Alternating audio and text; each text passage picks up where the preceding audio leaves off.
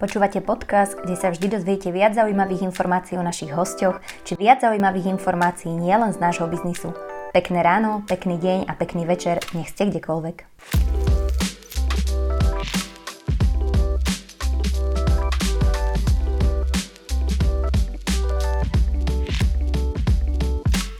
Takže e, nerada škatulkujem ľudí, ale pri príprave na dnešný podcast zo série Vždy viac som si napočúvala pár vašich vstupov, pozerala pár rozhovorov.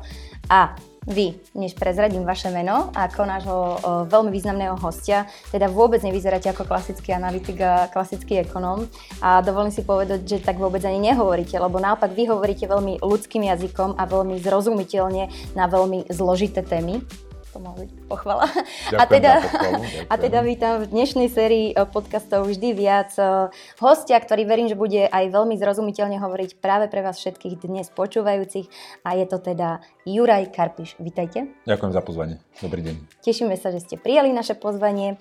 Eh, dnešný mini rozhovor bude na tému kryptomien a začníme teda otázkou, ktorá mnohých zaujíma, pretože Kryptomena je niečo, čo je možno pochopiteľné ľuďom z mladšej generácie, ale ťažko pochopiteľné ľuďom z tej staršej, alebo ľuďom, ktorí sa o to menej zaujímajú. Čiže možno vás to už otravuje, ale čo je vlastne kryptomena? Lebo nechytím si ju ako euro do ruky, nemám ju ako zlatú tehličku v trezore, takže čo je vlastne kryptomena?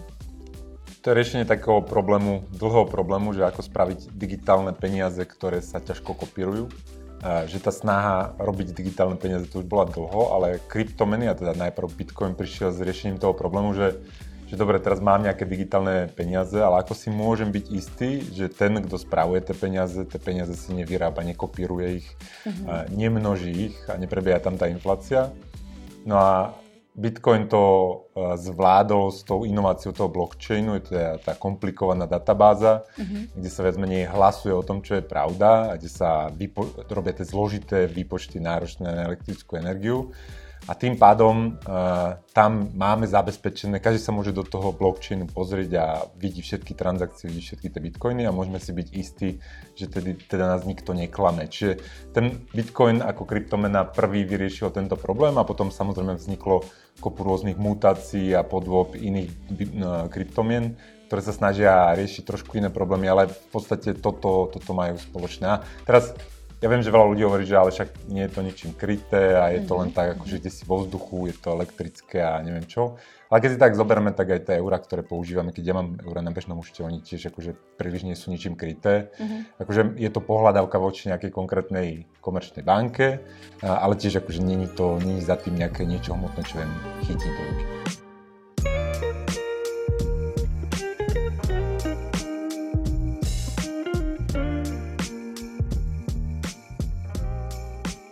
Čiže nemusia sa ľudia bať toho, že to je nejaký jednoduchý kód, ktorý uh, CTRL-C, CTRL-V a mám zrazu namiesto jedného 10 bitcoinov. To bolo predtým, to boli tie digitálne meny, ktoré boli predtým, akože ten vývoj už začal v 90. 90, 90 rokoch.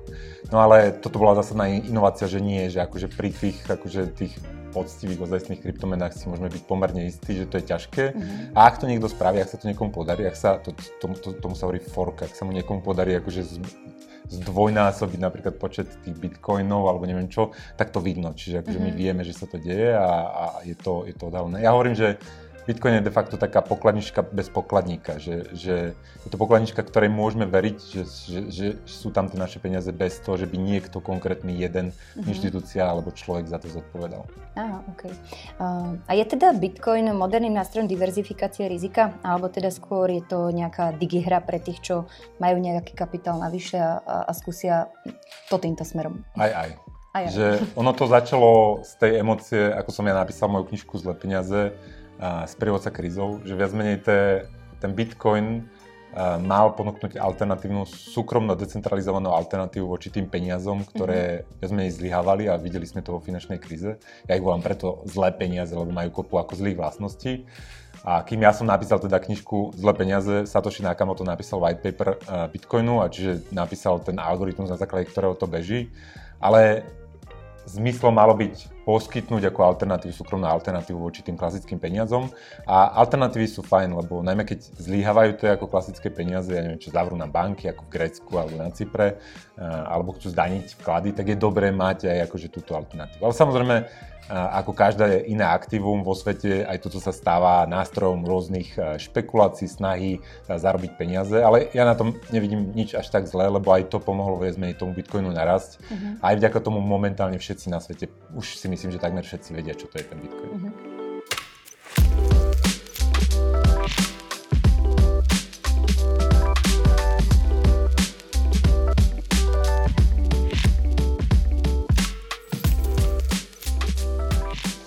A nie je teda ale ten Bitcoin ľahko manipulovateľný, lebo nie je to ako centralizované ako v prípade nejakých peňazí, ale prípad Tesla. Mne príde, že o čo centralizovanejšie sú tie peniaze, o to sú ľahšie manipulovateľné, Aha. lebo naozaj ten Helmut, ktorý je v tej našej centrálnej, Európskej centrálnej banke, dostane príkaz od Lagardeovej dnes a on proste vytlačí tých 100 miliard mesačne a zobere nám tie peniaze a použije ich. A v tom Bitcoine to je extrémne ťažké, akože nikto nie tam, nemá takýto, takúto moc, nemá mm-hmm. takýto prístup. A preto, ak je to zneužívané, tak len nejakým, že niekto sa snaží akože tú cenu pohnať hore alebo dole. Ale to sa deje v každom úplne aktíve. To sa deje v nehnuteľnostiach, v akciách, všade. Mm-hmm. Ale čím väčší trh, tak tým je to nákladnejšie a ťažšie. Čiže ja si myslím, že dnes ten Bitcoin akože Jasné, že môžeme ako nejakými emóciami ovplyvňovať jeho cenu, tá ja nie, ale napríklad Elon Musk, čo je akože mm-hmm. šéf Tesly, najprv povie, že to akceptuje za, za svoje výrobky, potom povie, že oj, som si uvedomil, že to žere strašne veľa ele- elektriny, ako keby jeho auta nežrali veľa elektriny. No a proste sa rozhodne, že nie. Tak akože zakýve toto cenou, ale ja by som to nepovažoval za dôležitý faktor. Ono časom nikto nebude pre ten Bitcoin dôležitý, akože žiadny, žiadna konkrétna osoba ani, ani Elon Musk. Ani takéto veľké spoločnosti. Určite nie, určite nie. Lebo ten, akože ten Bitcoin už narastol do takej veľkosti, a, že on konkuruje už naozaj niektorým menám akože niektorých krajín uh-huh. a, a v takýchto veľkostiach akože tá man, snaha o manipuláciu je extrémne nákladná a už si ju nevie až tak veľa ľudí dovoliť. No. Uh-huh. Ešte stále je otázka, že ak tie, to sú také bitcoinové veľryby, to sú ľudia, ktorí majú relatívne veľa bitcoinov od začiatku, jeden z nich je Satoshi Nakamoto, ktorí nehýbu tým svojim majetkom, že oni keby začali vo väčšom predávať, tak si viem predstaviť, že to môže pohnúť s tou cenou, ale akože takéto, takéto odrobinky, ako má Elon Musk, už si myslím, že nie. Ono to bola skôr tá emocia mm-hmm. a musíme povedať, že tá cena akože úplne zásadným spôsobom rástla ten posledný rok, čiže to, že to padlo o niečo, tak ako mne to nepríde ako až taká zásadná vec. Uh-huh. Je teda Bitcoin podľa vás investícia? Nie. Oh. Ale nie, investícia nie je ani zlato, ani eura nie sú investície. Skôr ako o Bitcoine treba rozmýšľať ako o tých peniazoch. Uh-huh. A teraz peniaze sú vo svojej podstate bublina špekulácia, lebo my nevieme oceniť, že či sú drahé peniaze alebo lacné. Keď si kupujem nehnuteľnosť, viem sa pozrieť na nájom z nehnuteľnosti, viem si vypočítať, koľko násobok nájmu ročného platím za, e, za ten nájom a viem teda, či kúpujem draho alebo lacné. Keď kupujem 50 násobok ročného nájmu, tak viem, že je to relatívne drahé. Keď kupujem 10 násobok, viem, že je to celkom mm-hmm. OK.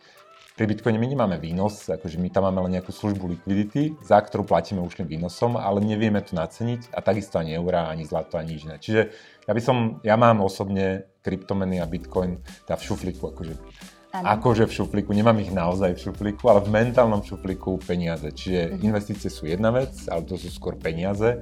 Ale Bitcoin má ešte taký trošku akože pocukrený tou špekuláciou, lebo ja hovorím, že buď nula alebo milión. Že akože keď uh-huh. to vyjde ten projekt, tak to bude naozaj obrovské a drahé. Keď to nevidie, tak to bude nula, ale preto akože si myslím, že poslúkač, ktorý ako sa rozhodol dať do toho peniaze, tak by určite nemal dať viac, než mu je milé, keď, mm-hmm. keď v prípade, že to nevidel, lebo to je stále predstaviteľný scénar. To treba povedať, že my sme na začiatku, tak ako keď sa vymyslel internet, tak ešte neboli spoločnosti ako Google alebo Alphabet sa to teraz volá, alebo Yahoo, alebo neviem čo. A s časom my sme zistili, že čo sú tie výťazné projekty na tom internete. Mm-hmm. Momentálne to vyzerá na Bitcoin napríklad, mm-hmm. ale to sa môže zmeniť. No a keď teda takto hovoríte o Bitcoine, tak uh, mám to brať skôr aj tak z pohľadu bežného človeka, teraz uh, sa nebavím z pohľadu nejakej obrovskej firmy alebo korporátu, že ak teda nejakým spôsobom investujem, alebo pardon, nie investujem, uh, kupujem bitcoiny, tak uh, asi potom... Vy ma aj počúvate. Toto sa a, mi páči, že niek- to sa mi nečasto stáva. Počúvam, preto sa hlavne pýtam, lebo tak zaujímavé. Čiže nie uh, nakúpiť a potom uh, očakávať, že to predám, ale možno teda by som mala skorej rozmýšľať tak, že nakúpim a bude to pre mňa nejaká mena, ideálne do budúcna nejaké platidlo, hej? Presne tak takto, že úplne základná vec je vôbec sa naučiť, že to existuje a vedieť mm-hmm. to mhm. použiť. To si myslím, že to by mal každý vedieť a teraz na to nie sú výhovorky, že je to pre mňa príliš drahé, lebo dá sa kúpiť jedného satoshi, že akože dá sa mm-hmm. kúpiť miliardy na bitcoinu, dá sa kúpiť miliónti na bitcoinu, dá sa kúpiť tisíci na bitcoin, čiže bitcoin nie je pre nikoho príliš drahý. A teraz už len to, že ten človek si to nachodí, hej, že kde si si to kúpi, skúsi to použiť, pochopiť, čo to je, mu strašne pomôže v budúcnosti, lebo tie kryptomeny tu budú, či sa nám to páči, či sa nám to nepáči, či to bude Bitcoin alebo niečo iné, budú tu s nami. A podľa mňa je strašne dobré sa naučiť používať ten alternatívny platobný systém predtým, než to naozaj budeme potrebovať. Lebo akože keby sa náhodou stali tie zlé scenáre a zrazu to potrebujeme, ja neviem, čo je to Bitcoin, teraz sa to začnem učiť, tak akože som vo obrovskej nevýhode. Mm-hmm. Čiže prvá vec, vôbec si kúpiť trošku, pohrať sa s tým, naučiť sa s tým pracovať, naučiť sa to, spraviť si peňaženku, schovať to, pochopiť to, čo je privátny kľúč, verný kľúč, neviem čo. Prvá vec je, že dobre, už akože mám nejaké úspory, lebo teraz bavíme sa o ľuďoch, čo majú úspory a preto vôbec majú možnosť sa rozhodovať, čo robiť v živote tak ako podľa mňa je logické, že časť tých úspor, ktoré má mať v peniazoch, peňažná rezerva, tak časť tých peňazí by mohla byť aj v kryptomenách. A teda ja keď si na začiatku som si to zadefinoval, že do 2%. Ale tak ja som bol optimistický človek, ja mám strašne rád tie peniaze a teraz nielen ich zarábať a mať ich na kopke a kúpať sa v tom, ale, hej, ale rozmýšľať o tom, ako to funguje. A ten Bitcoin je strašne zaujímavá inovácia, podľa mňa najväčšia inovácia od druhej svetovej vojny v tej menovej oblasti. Čiže logicky som akože bol optimistickejší než zvyšok populácie, no ale postupne to rastie v tom mojom majetku, ale pre normálnych ľudí by som sa bavil, že je to v percentách majetku a opäť, akože môžete to skúšať obchodovať, ale neviem, či budete úspešní, akože ja som v tom 10 rokov, ale veľa úspešných obchodníkov v tom nepoznám, čiže skôr odporúčam, že teda povedať si, že toľko to by som v tom chcel mať, postupne do toho nastúpiť, aby sme nechytili jednu cenu. Ak máte pocit, že je lacno, tak kúpte to teraz. No a držať a potom čakať na to, že teda, či to vyjde, či to vyjde tomu konkrétnemu projektu, napríklad v podobe Bitcoinu alebo nie. Mhm. No, um, ak teda kryptomeny sú peniazmi, tak uh, kedy budú skutočnými peniazmi? Lebo mm, pokiaľ nerozmýšľam tak, že mám pekné topanky a koľko stoja bitcoinov, tak uh, neviem, stále to nevnímam ako peniaze. Je to o tom, že teda musíme sa to naučiť, musí sa s tým totožniť väčšina, alebo kedy myslíte, že to bude naozaj s tými peniazmi? To je veľmi dobrý argument, ja ho používam, že, že Bitcoin ešte nie je zúčtovacou jednotkou a to je kľúčová funkcia peňazí, lebo to, v čom ľudia rozmýšľajú, to sú peniaze. A teraz ja som mal pratetu a my keď sme prešli uh, zo slovenských korún na eura, uh-huh. tak ona vlastne ešte 8 rokov po tom prechode rozmýšľala stále v korunách. Čiže pre ňu peniaze boli koruny a ona len používala eura a prepočítala ho späť do korún. A toto je strašne ťažko zobrať tým akože zlým peniazom a ja neviem, kedy, sa to, kedy a či sa to Bitcoinu podarí. To ale neznamená, že Bitcoin nemôže byť užitočný a nebude užitočný, lebo on stále akože bude splňať tie iné funkcie tých peňazí a to, že výmenný prostredok. To znamená, tieto banky si môžete už mhm. kúpiť mm-hmm. za Bitcoin. Sice musíte si to premyslieť, koľko to má stať Bitcoin, musíte sa pozrieť na kurz, alebo to urobiť za váš ten strašne chytrý telefón, ale už to môžete spraviť, že prostredok výmeny to už je a uchovateľ hodnoty, akože niekto narieka, že je to strašne volatilné, ale ja nie. Mm-hmm. Lebo akože keď som v tom od relatívne dlho, tak mne sa tá volatilita páči, lebo tá volatilita znamená, že to momentálne stojí o tisícky percent viac, než keď som to kupoval. Hej. Čiže to je tu, tá zúčtovacia jednotka, to bude ťažký oriešok a na to podľa mňa, aby sa takéto niečo stalo, by bolo treba akože veľkú, fakt veľkú krízu tých zlých peňazí. Ale tie dve ďalšie funkcie, podľa mňa to je už takmer tutovka a už dnes akože by som povedal, že je hotovo. Mm-hmm. Spomínali ste v jednej predchádzajúcej odpovedi, že uh, ak tu budú bitcoiny, ak tu budú uh, kryptomeny iné, budú tu aj iné? Alebo je ten bitcoin tak výrazne popredu a má taký náskok, že je predpoklad, že tu bude len bitcoin? V peniazoch je taký zaujímavý efekt, a vlastne nielen v peniazoch, v operačných systémoch, v jazykoch, vo všetkých akože tých komunikačných platformách, o ktorých sa bavíme. A to taký, že, že vznikne jeden systém, ktorý je prvý, alebo najlepší, alebo najlepšie síti potrebitých klientov a ten sa stane hegemónom, ten sa stane štandardom. A teraz pred zlými peniazmi to bolo zlato a striebro. Vlastne mali sme celosvetový zlatý štandard bez toho, že by to niekto akože vybral, ale stalo sa to. A ten dominoval ten jeden kov, alebo ten dva kovy, alebo vlastne v zlate sa sporilo, v striebre sa platilo väčšinou, tak dominovali cel, celom svetu. A niečo podobné vidíme teda aj v tých kryptomenách, že, že ten Bitcoin je naozaj ako veľký, má ten náskok aj čo sa týka vývoja, aj čo sa týka používania, aj čo sa týka tej trhovej kapitalizácie. A podľa mňa tento efekt bude trvať. Ja neviem, či to bude za 20 rokov Bitcoin, ale myslím si, že vždy to bude jeden veľký tzv. monetárny hegemon. To ale neznamená, že tie ostatné sú není dôležité, lebo tie ostatné kryptomeny zabezpečujú, že keď zaváha ten hegemon, tak oni ho prerastú, alebo že on spadne, skolabuje, niekto ho hackne, tak okamžite pod ním ten malinký, nejaká malinká kryptomena, ktorá tam akože strádala 20 rokov, môže okamžite vyrásť v toho nového hegemona. Čiže áno, myslím si, že to bude pokračovať, že bude jeden dominantná, jedna dominantná kryptomena ostatné budú menšie ale nedal by som ruku za to do ohňa, že to musí byť Bitcoin. Ako ja si viem predstaviť, že, že príde niečo lepšie. Napríklad akože, keby sa prelomilo to kryptovanie, akože konkrétne to Bitcoinu, a, tak bude musieť prísť nejaký, nejaké iné riešenie toho problému.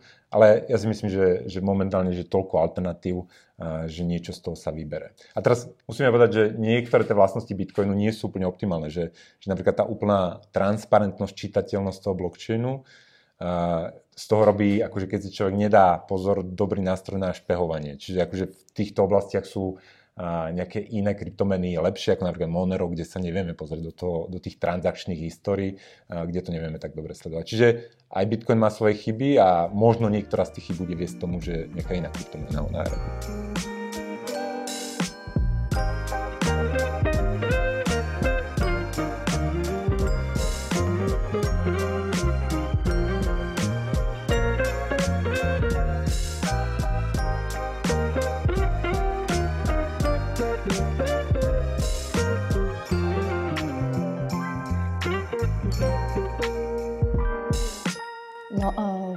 Popularita toho bitcoinu hlavne nebude to, čo bude snahou o nejakú reguláciu tých kryptomien?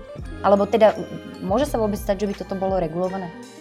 Môže. Že, môže. Ako štát môže zregulovať všetko. Otázne je, že do akej miery bude efektívna tá regulácia.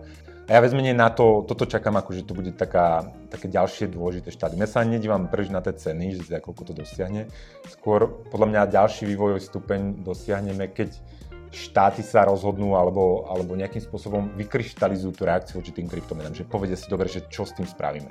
A teraz čím dlhšie váhajú, tým je to lepšie podľa mňa, lebo viac ľudí to pochopí, viac ľudí to používa a tým ťažšie sa to bude vytlačiť akože do úplne čiernej ekonomiky, že povieme, že to je už naozaj, že to sa nemôže vôbec používať, lebo je to strašne zlé a neviem čo. No a, ale stále akože ten štát môže povedať, že, neviem čo, že nemôžeme si kúpovať bitcoiny cez bankomat, že to, je, že, že to zreguluje ako ostatné finančné služby, po prípade to zakáže, lebo povie, že sa s tým podporuje, tak ako sa zakážu používanie veľkej hotovosti, tak môže zakážať používania bitcoinu, ale momentálne si myslím, že už sa to nedá zakázať úplne. Že no aj keď v jednej krajine vy akože máte nejaké prísnejšie regulácie, tým, že ten Bitcoin žije sieti, že on nie je niekde na konkrétnom mieste, tak tieto zákazy sa efektívne nedajú vymáhať, lebo vy prejdete hranice a na tej druhej strane hranice s tými svojimi dobrými skutkami Bitcoinu spravíte, čo chcete. Uh-huh. No a taká predposledná otázka. Je teda aj téma kryptomien alebo Bitcoin pre každého? To znamená, že keď sa moja mama rozhodne, že by to chcela nejakým spôsobom pochopiť a začne tomu venovať trochu času, tak je to stále aj pre túto generáciu, hej, že zoberme si 60-65 ročného človeka a má význam aj pre týchto ľudí, aby sa tým začali zaoberať? Určite. Určite. Ja, ja si myslím, tak ako sme sa bavili predtým, že ono je to tu navždy a teraz nemusí to byť Bitcoin, bude to niečo iné.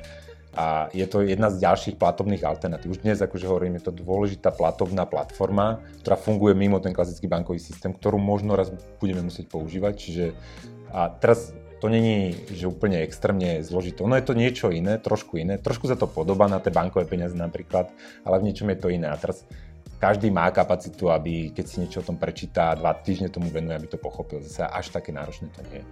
No, ak to chcete pochopiť úplne tak, okrem nášho podcastu odporúčam určite akýkoľvek iný podcast s Jurajom Karpišom, pretože naozaj to veľmi zrozumiteľnou rečou a jednoducho vysvetľuje pre každého a nám je veľkou cťou, že bol hosťom dnešného podcastu. Želáme vám pekný deň, pekné ráno a pekný večer, nech ste kdekoľvek. Do Ďakujem počutia. za pozvanie, do počutia, majte sa.